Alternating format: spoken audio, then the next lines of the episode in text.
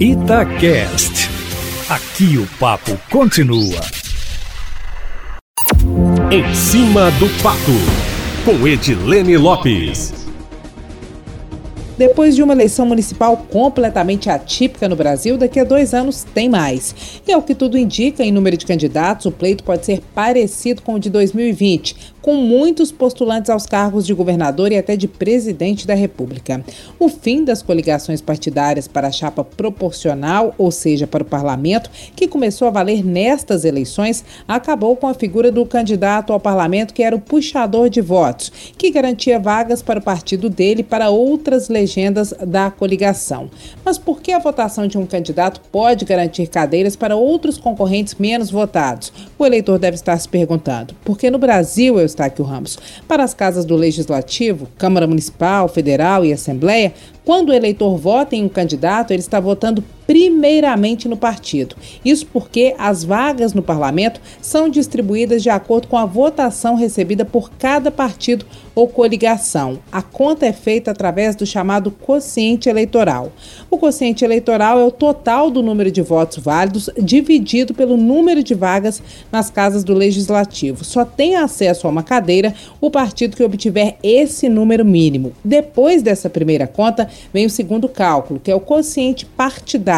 A conta é feita assim: a votação obtida por cada partido, somando os votos nominais e também os votos na legenda, é dividida pelo quociente eleitoral, ou seja, pelo resultado da divisão dos votos válidos pelo número de cadeiras. O resultado dessas duas contas determina quantas vagas cada partido ou coligação, que agora já não existe mais, vai ocupar. Sem as coligações, os partidos menores estão tendo que conquistar seus próprios votos. Isso, em tese, diminui as chances de eles ocuparem vagas no parlamento e certamente acaba com a figura de suplentes de partidos diferentes. Agora, se o titular de uma vaga deixar o mandato, quem assume é outro político do mesmo partido. As eleições municipais, como nós sabemos, Eustáquio, é sempre um teste para as que ocorrerão dois anos depois. A princípio, o número de partidos nas casas do Legislativo não diminuiu. Ocorreu foi o contrário nesta eleição. Em Belo Horizonte, por exemplo, a quantidade de legendas representadas subiu de 19 para 23, o que pode mudar ao longo dos próximos meses ou dos próximos anos com a famosa migração partidária, que é quando políticos se elegem por um partido menor, onde tem mais chances de vencer, porque há menos concorrência interna, e depois mudam para partidos maiores, com acesso a mais recursos e também a mais poder. Agora, qual que é a alegação dos políticos que defendem a diminuição do número de partidos no Brasil? Como a gente sabe, o Brasil tem hoje 33 partidos e 77 partidos em criação.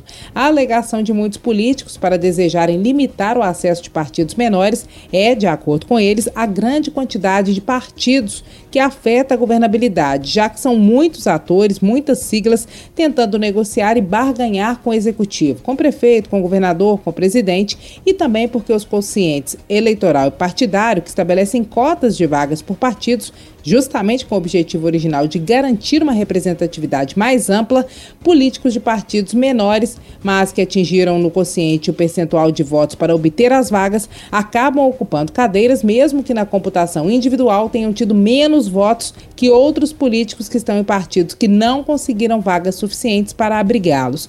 Ou seja, às vezes, com menos votos em um partido menor, o político é eleito e o que teve mais votos em um partido maior, não. Por esse motivo, não só políticos, mas autoridades da Justiça Eleitoral, como o presidente do Tribunal Regional Eleitoral de Minas Gerais, que foi entrevistado do Abrindo o Jogo da semana passada, acreditam que pode ter início, depois dessas eleições, uma discussão mais forte sobre o voto distrital, em que você vota nominalmente no candidato por região e só entram os mais votados. Além da mudança que começou a valer nestas eleições, que foi o fim da coligação proporcional, outras exigências para que partidos participem das disputas também foram enrijecidas por alteração na Constituição em 2017.